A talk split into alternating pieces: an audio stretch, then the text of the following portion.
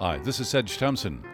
Welcome to this special audio highlights podcast from West Coast Live. For more information about our shows and other guests and podcasts, wcl.org. My next guest has contributed to what I believe is probably one of the most important of the 20th century art forms, which is the cartoon strip.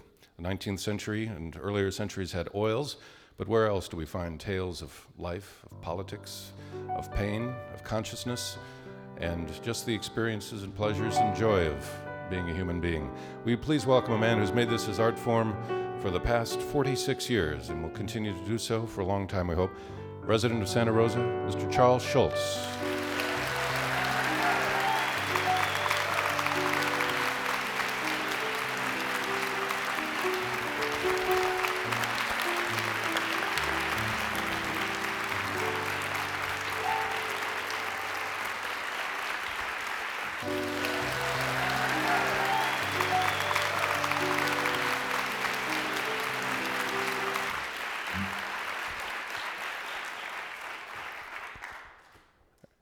Uh, how come Lucy hasn't changed her price of a psychiatric visit from in all these years? It's still a nickel. It's not always a nickel. Sometimes in the winter she'll up the price because you have to do things like the th- clear the snow from the sidewalk and things like that. I've seen her go up as high as 35 cents. I, I added up once um, the amount of times that Charlie Brown has gone to her booth, and I think he's gone there 106 times at five cents a throw, as you said, and I don't think he's getting any better. If I, I think he's probably worse off now than when he started. Well, Lucy doesn't strike me as always one of the greatest listeners. No, no. In fact, Lucy actually she hates listening, uh, and of course she despises having to live in a family with a stupid little kid that holds onto a blanket all the time. This just aggravates her no end, and now she has this younger brother named Rerun who isn't doing her much. You know, Rerun uh, spent this whole last week hiding under the bed because he didn't want to start kindergarten, and I could I could understand that because I hated kindergarten too when I was small. And he said uh, he's known a lot of people who went to kindergarten and later on in life never really amounted to anything.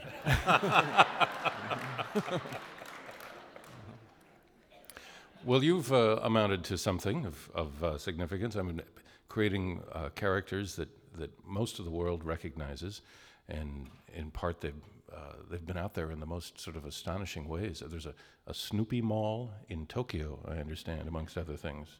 I've never seen it. Uh, I've never been to Japan, and I don't think I ever will go. But uh, they say it's very nice. The Japanese really love what I do and I think we're, we're extremely big in Japan. They do wonderful things. They do, uh, over there, they do things so beautifully. All of the items that they produce are, are beautifully done. Uh, it's a shame that I'll never get to see them. Why wouldn't you go? I understand you, you, you like to, uh, you choose not to travel as much as some people might. I'll go any place as long as I can be home by noon. well, we'll do our best today here. the, uh, the story of, of uh, Peanuts is a, uh, in retrospect, is a phenomenon. In fact, I think it was. It started out slowly in only a few newspapers. I understand there was some fear, amongst others, not so much yourself, that in fact it wouldn't last long as a strip when it first started. It's very difficult to predict whether a comic strip is ever going to work because generally they don't even end up, or they usually don't end up the way they start. And I think a good editor has to be able to predict and analyze and really know what the young person is like who has come into his office and is showing him a new feature because what he is getting will not probably be what it will end up. You know, Little Abner, uh, Popeye, and all of those strips uh, were not at the end what they started off to be. So I think a good editor can anticipate whether or not this young person is a fanatic. And I think if you're going to succeed, you have to be, as my daughter Amy described me once. She came into my studio and looked at what I was drawing and asked me how far ahead I was and all that. And she says, Dad, you're obsessed. And I think that's what it takes. I think there has to be an obsession to this. Otherwise, I mean, you're sitting there drawing this thing day in and day out. It never ends. You're like a squirrel running in a cage. And it just goes on and on and on. And uh, there's no time off, there's no vacations. You just do it. Fortunately, I like to do it. And fortunately, I am obsessed. Well, it, it's, uh, it's made uh, our lives much better, too, your obsession. I mean, I think in some ways it's a healthy obsession, then, right? Oddly enough, this is something that I don't think I ever think about. I draw a comic strip for the same reason that this young lady plays the piano or people do watercolors. I do it for myself. I rarely think about the reaction that it will have upon the reader because, in the first place, I don't think that's possible. It would be uh, impossible to predict how people all around the world are going to react to something that you draw. You have just no way of knowing. So I draw for myself and hope that everyone, or as many people as possible, will like it. It's still a strange profession in that uh, you, rec- you receive wonderful compliments like you are giving me this morning, but then there are also people who think that comic strips are the lowest form of art there is. They're totally worthless, they never read them, and so you never quite know where you stand, and it's better just to, to keep your head down and don't stick up and, and look because uh, you'll get hit with something. Let, let me ask uh just a quick little poll here. Uh, how many here will just as soon read the comic section as they would the editorial section of a newspaper? Well, I'm, I'm really struck though by the, that, that the cartoon strip is really a 20th century art form. It's, it's, it's concise, it's brief, it's, uh, we can know the characters, it, it, it keeps us uh, uh, hooked in and following the story. We get to know the people. Um, it really is a 20th century art form uh, designed for our pace of life in a way. I think so. Uh, like everything else, of course, we are being damaged by television and what they do. It used to be, it used to be when I was small that uh, the comic strips were one of the main forms of entertainment, and people bought the newspaper uh, to get to follow Little Orphan Annie and Terry and the Pirates and Little Abner and that sort of thing. But now uh, you don't even have the competition uh, among the newspapers because they've broken down what you call territorial rights, and all the papers can have whatever comic strips they want uh, generally. So that that uh, competitiveness is gone. Uh, it is very difficult, and of course, the comic strips are shrinking. We don't have the room that we used to have. They virtually destroyed the wonderful adventure strips that there used to be, the things like Wash Tubbs and Captain Easy and um, Terry and the Pirates. They, just don't exist anymore because the cartoonist doesn't have the room to do the artwork. And uh, Sunday pages are, uh, are a disaster now. Remember when Prince Valiant used to cover an entire page and he did wonderful adventures with beautiful illustrations. And now you have six features on one page, which is completely ridiculous. Why would an editor take something which is so loved and which helps sell the paper and slowly destroy it? It's beyond the comprehension of we cartoonists. The, uh, but television has also been a, a, medium that's been very good for you. I mean, you've, you've done animated specials, uh, you've won Peabody Awards and Emmys for them, uh, you've written the stories. Was there a certain satisfaction in seeing the, uh, the characters begin to move and, and speak?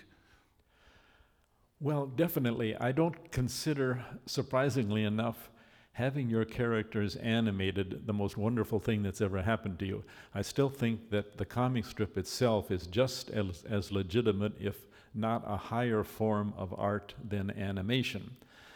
The problem with animation is that you don't get to try it out in New Haven. Uh, what you think of is given to the animator, who is then really an actor, and he animates the scene that you hope you have written and the dialogue is given to some little kid who can never read the lines right and makes you want to slug him, you know? uh, and all of a sudden, there it is on the screen, and you don't even get to see it beforehand. I never get to see the shows until they're on television, and then it's too late. We don't get to try them out in New Haven, and, and, and it's extremely expensive, of course. But we've done some good things. We've done some things that we're proud of. I think the Charlie Brown Christmas, although it was a very poorly drawn show, uh, surprised us all by being around for tw- 26, 27 years. It still astounds me. Uh, and there are some good little voices. We've had some good things. I think one of the shows that we're most proud of was uh, What Have We Learned, Charlie Brown, where Linus saw in his mind the entire invasion on D Day. And we had the voiceover of General Eisenhower telling what was happening. And this was something which had never been done before.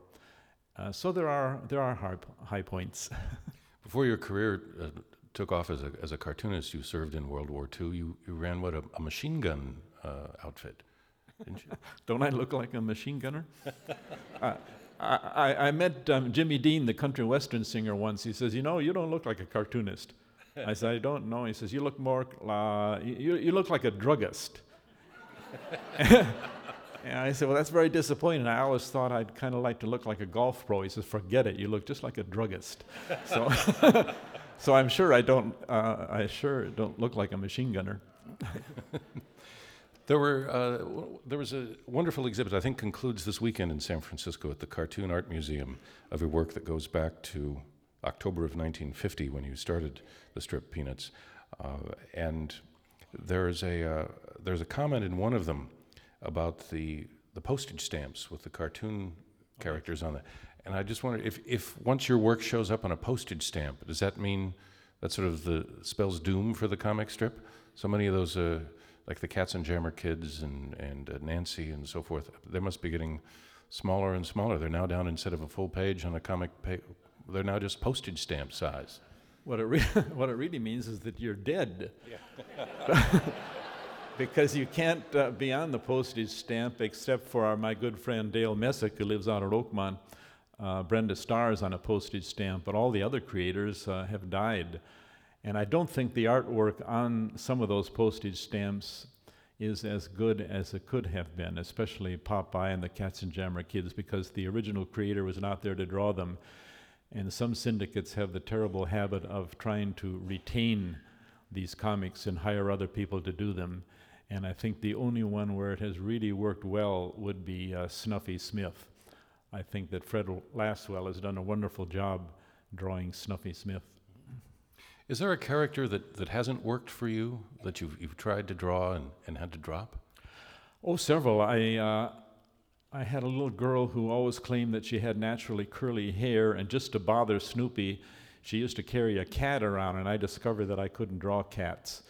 And uh, I've always said that anybody who lives in California near uh, Gus Arriola, who used to draw Gordo and could draw anything in the world, should never try to draw a cat because you could never draw it as well as Gus used to be able to draw them. So I threw away the cat. I'd like to draw Pigpen more, but I can't think of ideas for him, and he's rather restricted in what he can do. There are a lot of characters which just don't work. The ones who are there all of the time are the ones, just by the nature of the personality that I've given me, provide me ideas. It's like having a, a repertory company. And besides that, I like them.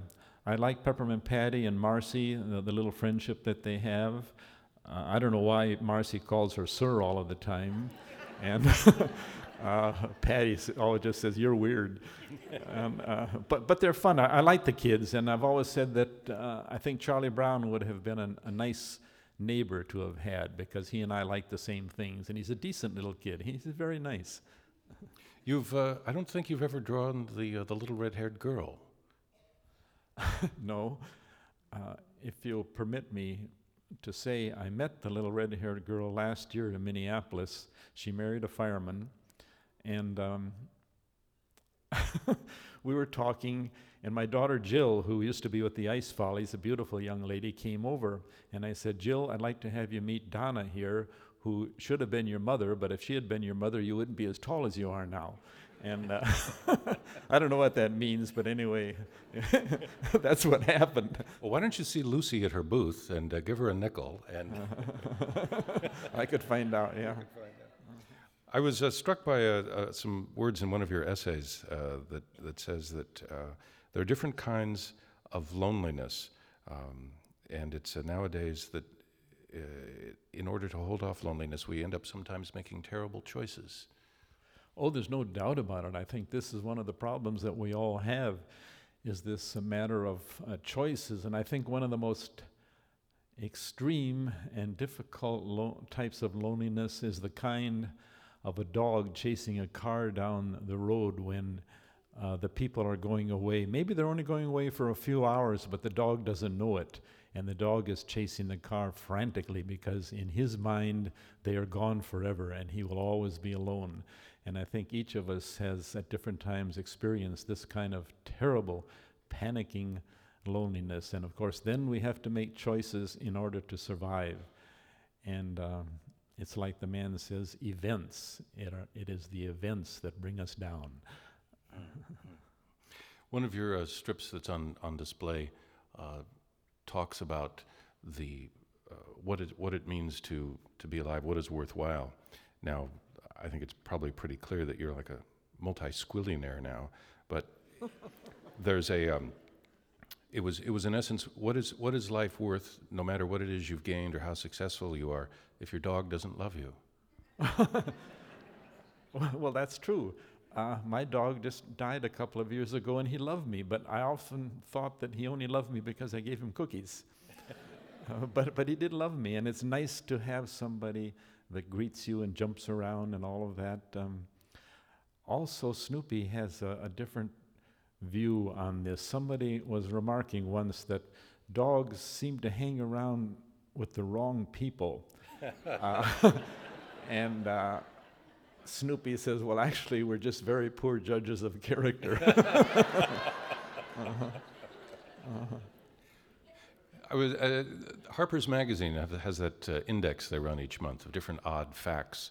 One of them uh, that, that they ran in uh, the past month's issue was how many years it took before Charlie Brown's kite got stuck in the kite eating tree. And he flew his kite for four years. What happened in that fourth year? I don't remember that, but I do remember always having to live in a neighborhood where there were telephone wires and trees and things, and we could never get a kite going. It would always get caught someplace, or we didn't have enough wind to get them up. Uh, that was one of the series that probably got me as much attention back in the early years as anything. Charlie Brown had his kite caught in a tree, and he stood there underneath the tree, hanging onto the kite string while the kite was caught there. He stood there all week long and uh, the kids would come by and say dumb things to him. And that was one of the first series of that kind that I had ever drawn, and it kind of opened up a whole new field of ideas for me. So um, I like the thought that I've invented things like the kite eating tree, and uh, of course, the great pumpkin will be here pretty soon. Mm-hmm. Uh, have you ever thought of anything? Uh,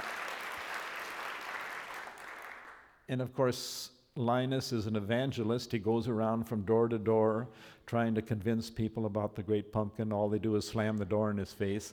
But there's some truth in that, and I hope that all of you are able to see that truth of the, the how horrible it is to believe in something that isn't true. Uh, there is no great pumpkin. It's all an illusion. Linus, way back years ago, he got one, got one holiday ahead of himself, and he just got mixed up in it, and he had to justify it by coming up with the name the Great Pumpkin. So the Great Pumpkin doesn't even exist, but it doesn't bother Linus because it, all it does is uh, entrench in him uh, this strong belief that he has.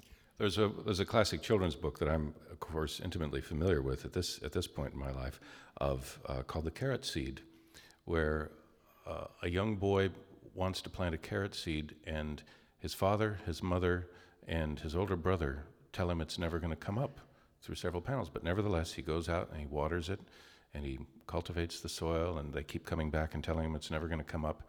And at the end of the book, up comes this beautiful, enormous carrot. And he always believed it. He knew that it would come. And it seems to, that in, in part, the great pumpkin also is about faith or, or belief moving ahead and, and having that faith that keeps you going in life. I like Snoopy's question of why in the world did uh, Anna Karenina ever fall for Count Vronsky? uh, now, I, I, haven't read your story, but uh, I don't. I don't think it was by Tolstoy. uh-huh. That's good. I'll have to read that. The uh, You're, uh, you have several children, grandchildren as well. Uh, and one of the sayings that, that you've written that, that you liked of a previous generation was from your grandmother. When your children are young, they step on your toes. When they grow up, they step on your heart. Grandmothers are very wise, and I think they are often undersold. But my grandmother was a wonderful lady. She was poor all of her life, and I think she was always 65 years old. She was one of these ladies in her generation where she had to depend upon the support of her children. She lived with us uh, for many years, but um, she was a good sporting lady. She, she always followed the career of Patty Berg. I don't know if many of you remember the golfer Patty Berg. Uh, Grandma had no idea what golf was about. She asked me once, "Is it good to have a high score or a low score?"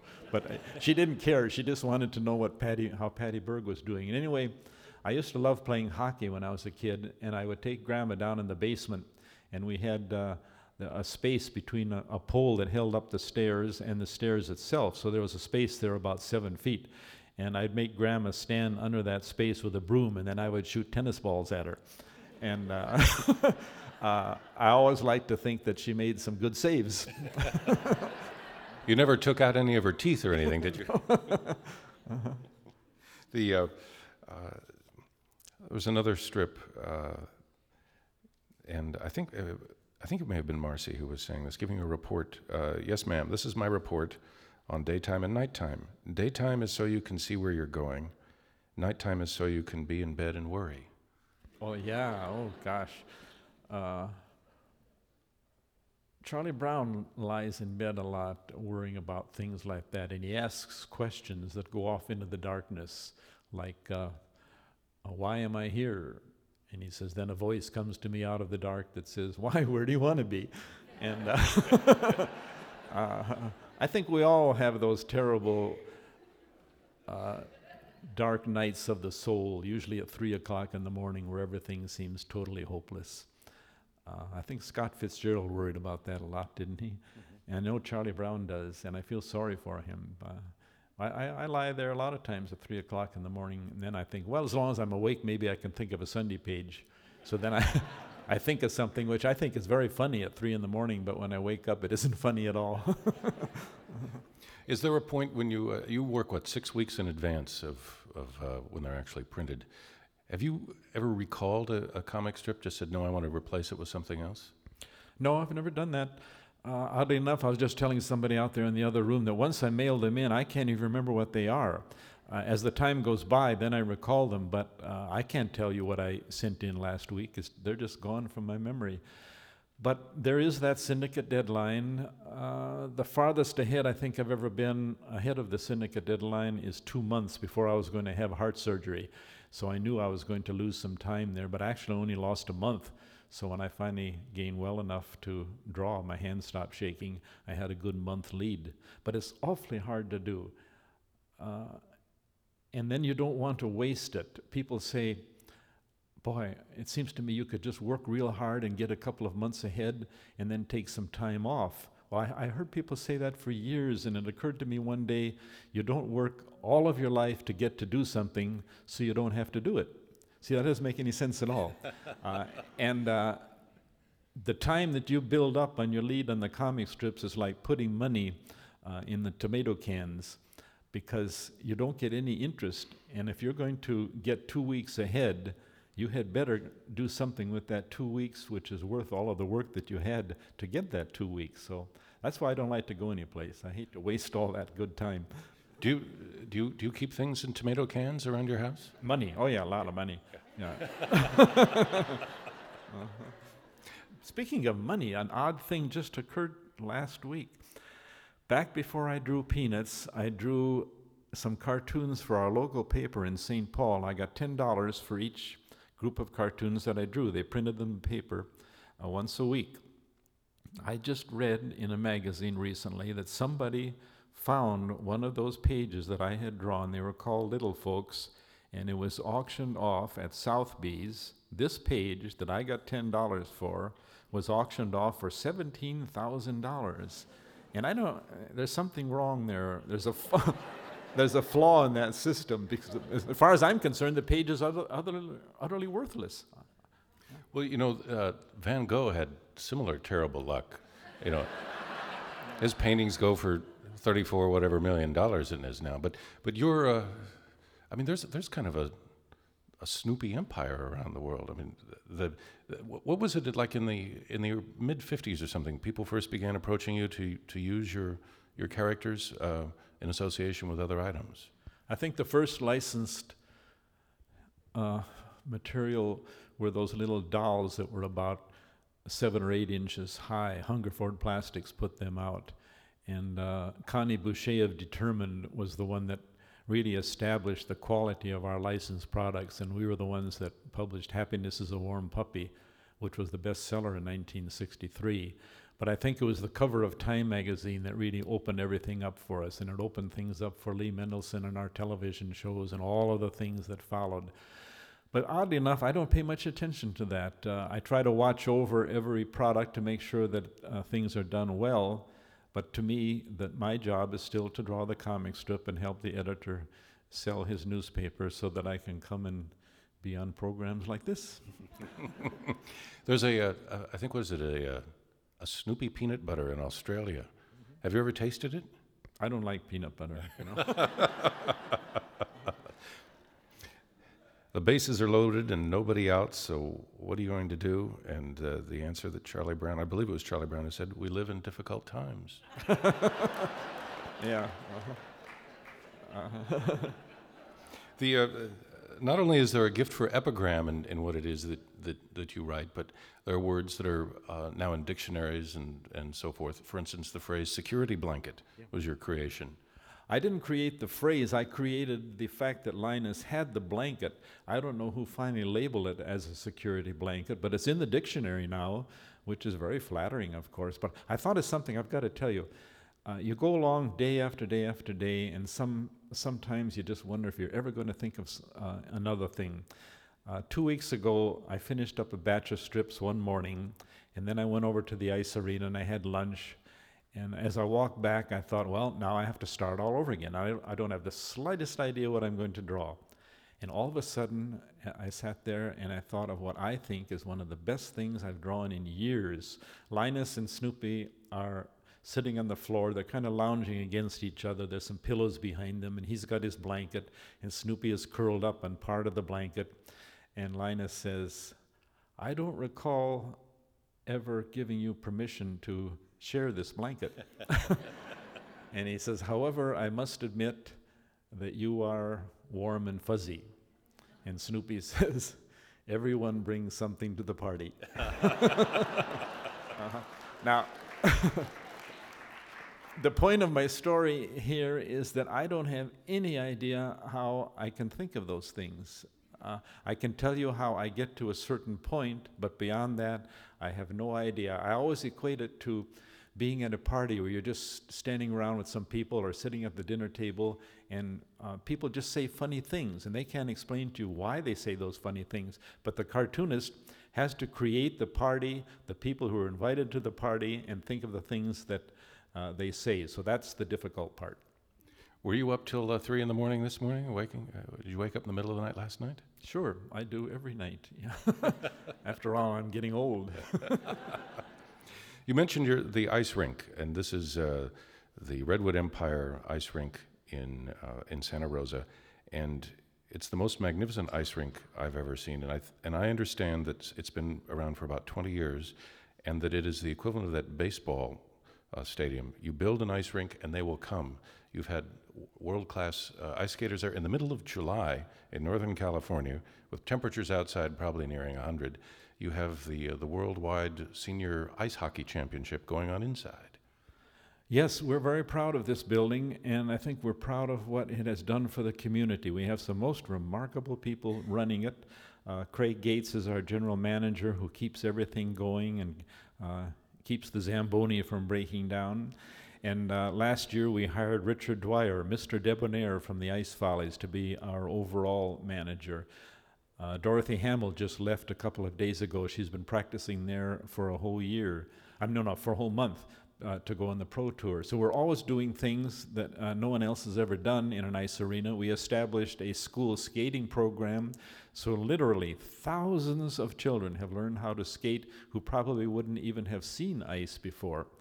And uh, we're just starting now to think about our annual Christmas show, which is the best Christmas show in the world. You know, Follies and. Uh, uh, Karen Kresge is our choreographer. She was the star of the Ice Follies for 10 years, and she and I both get terribly annoyed when people say, Oh, that was a good show. It was real professional. We say, Of course it was professional. We had the best professionals. Uh, we've had Scotty Hamilton and Robin Cousins and Karen uh, and Dorothy Hamill, all of those people there, and now we're going to do it again this Christmas. It, it's a it's a, quite a challenge to try to do it better every year. But I would say that when we are in rehearsing, that's when I'm the most happy. I enjoy just standing by the rail watching Karen uh, rehearse all of the different numbers and seeing all of these wonderful skaters perform. And of course, my daughter is in it too, which makes me happy because she and I have a lot of fun. Do you still play ice hockey? Yeah, we had the senior hockey tournament this year. Uh, to be on my team, you have to be over 70. Uh, there, are, we have four teams: a team from Japan, a team from uh, Los Angeles, and always a team from Ottawa. And it usually comes down on the last day between Ottawa and ourselves. And this year we tied two to two, and we shared the gold trophy, and we're very glad to to be able to do it. Was, was it waking up one morning in Santa Rosa saying, I miss the ice? I miss the cold in some way of, of Minnesota where you grew up? No, not at all. Uh, uh, uh, although my wife and I did used to say that's the one thing we do miss from Minnesota was ice skating, but there had been an arena across town uh, run by the Baxter brothers. Skippy Baxter uh, was one of the first men ever to do a triple axel, and he was in Believe It or Not for it. He and his brother were running an arena, but it had to close down. And my wife came home one day and she said, The ice arena is closed. And I said, I wish there was something we could do about it. And two years later, I was stuck with this uh, arena. You know, there is such unalloyed joy in Snoopy's face when he's sliding across a frozen uh, piece of ice, or uh, even Woodstock sliding, oh, running a Zamboni across a frozen bird bath. Uh, that used to be my ambition when I lived in Minnesota, and I'd go to the St. Paul hockey games and be one of the first ones in the arena to see that beautiful expanse of untouched ice. And I could see the players come out from the dressing room, and the goalie would always toss the puck out onto the ice, and you could hear the slap of the puck echo throughout the whole auditorium, and then they would skate out, and it was just a marvelous thing. Now I can do that in my own building. Uh huh. I don't. Unfortunately, I never do it. and I've never learned how to drive the Zamboni. Isn't that ridiculous? Well, in a way, uh, could, maybe I'm making a connection here that you don't see, but I, could you see a connection between a blank piece of paper and the blank ice just after the Zamboni's gone over it? And that you have a chance to draw those first black lines on the, on the white paper? I think you're very perceptive, and you may be surprised to know that Peggy Fleming was actually thinking of uh, doing some tracings on the ice and then having them printed and lithographed. Uh, I don't think she ever got around to doing it, but um, there's a, a real artistry there, just the patterns on the ice. Now, did you know that they no longer have, um, they no longer do figures? There are no longer any compulsory figures. They have what they call moves in the field, where the uh, child has to skate around doing the various required moves at top speed. It's extremely difficult, but no more figures. Are there, uh, speaking of uh, doing figures on the ice or figures on the page, do you still tinker with the, uh, the caricatures, or the, the drawings of your characters? Do you still sort of modify Snoopy or Charlie Brown or Linus a little bit? I think that every day, when you draw the characters, you draw them a little bit different because you're trying to do the best that you can.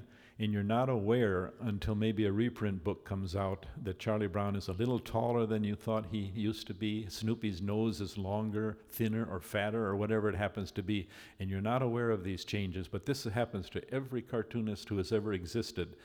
Uh, if you look back at, at the early Little Abners or any other, you know, Blondie, any of those things, the characters really look different, completely different from the way they do now. So uh, I'm not aware of these changes, but I'm dr- trying each day to draw them as best that I can. And 50 years from now, uh, will anyone else be drawing these characters? No, I have a, a contract that stipulates, and at the idea uh, of my children, they said we don't ever want anyone else drawing dad's strip. So if I ever retire, and if I ever die, um, then that's the end of the strip, which is the way it should be because I, uh, I think it's deplorable what has happened to so many of the really good strips who, who have become kind of part of this minor art form, and they've just been ruined because of the, the greed of, uh, of a newspaper syndicate. Would you allow reruns so that we would have another 46 years or 50 years or 60 years, however much longer? I don't know, I'll be dead. Okay. Well, thank you very much for being a guest here on West Coast Live with us and uh, talking about your work and, uh, and your art. And, and I, I think on behalf of all of us, thank you. This is Sedge Thompson. Thanks for listening to this podcast. Try out others from West Coast Live right here, and we look forward to having you in one of our audiences one day. For more information, WCL.org.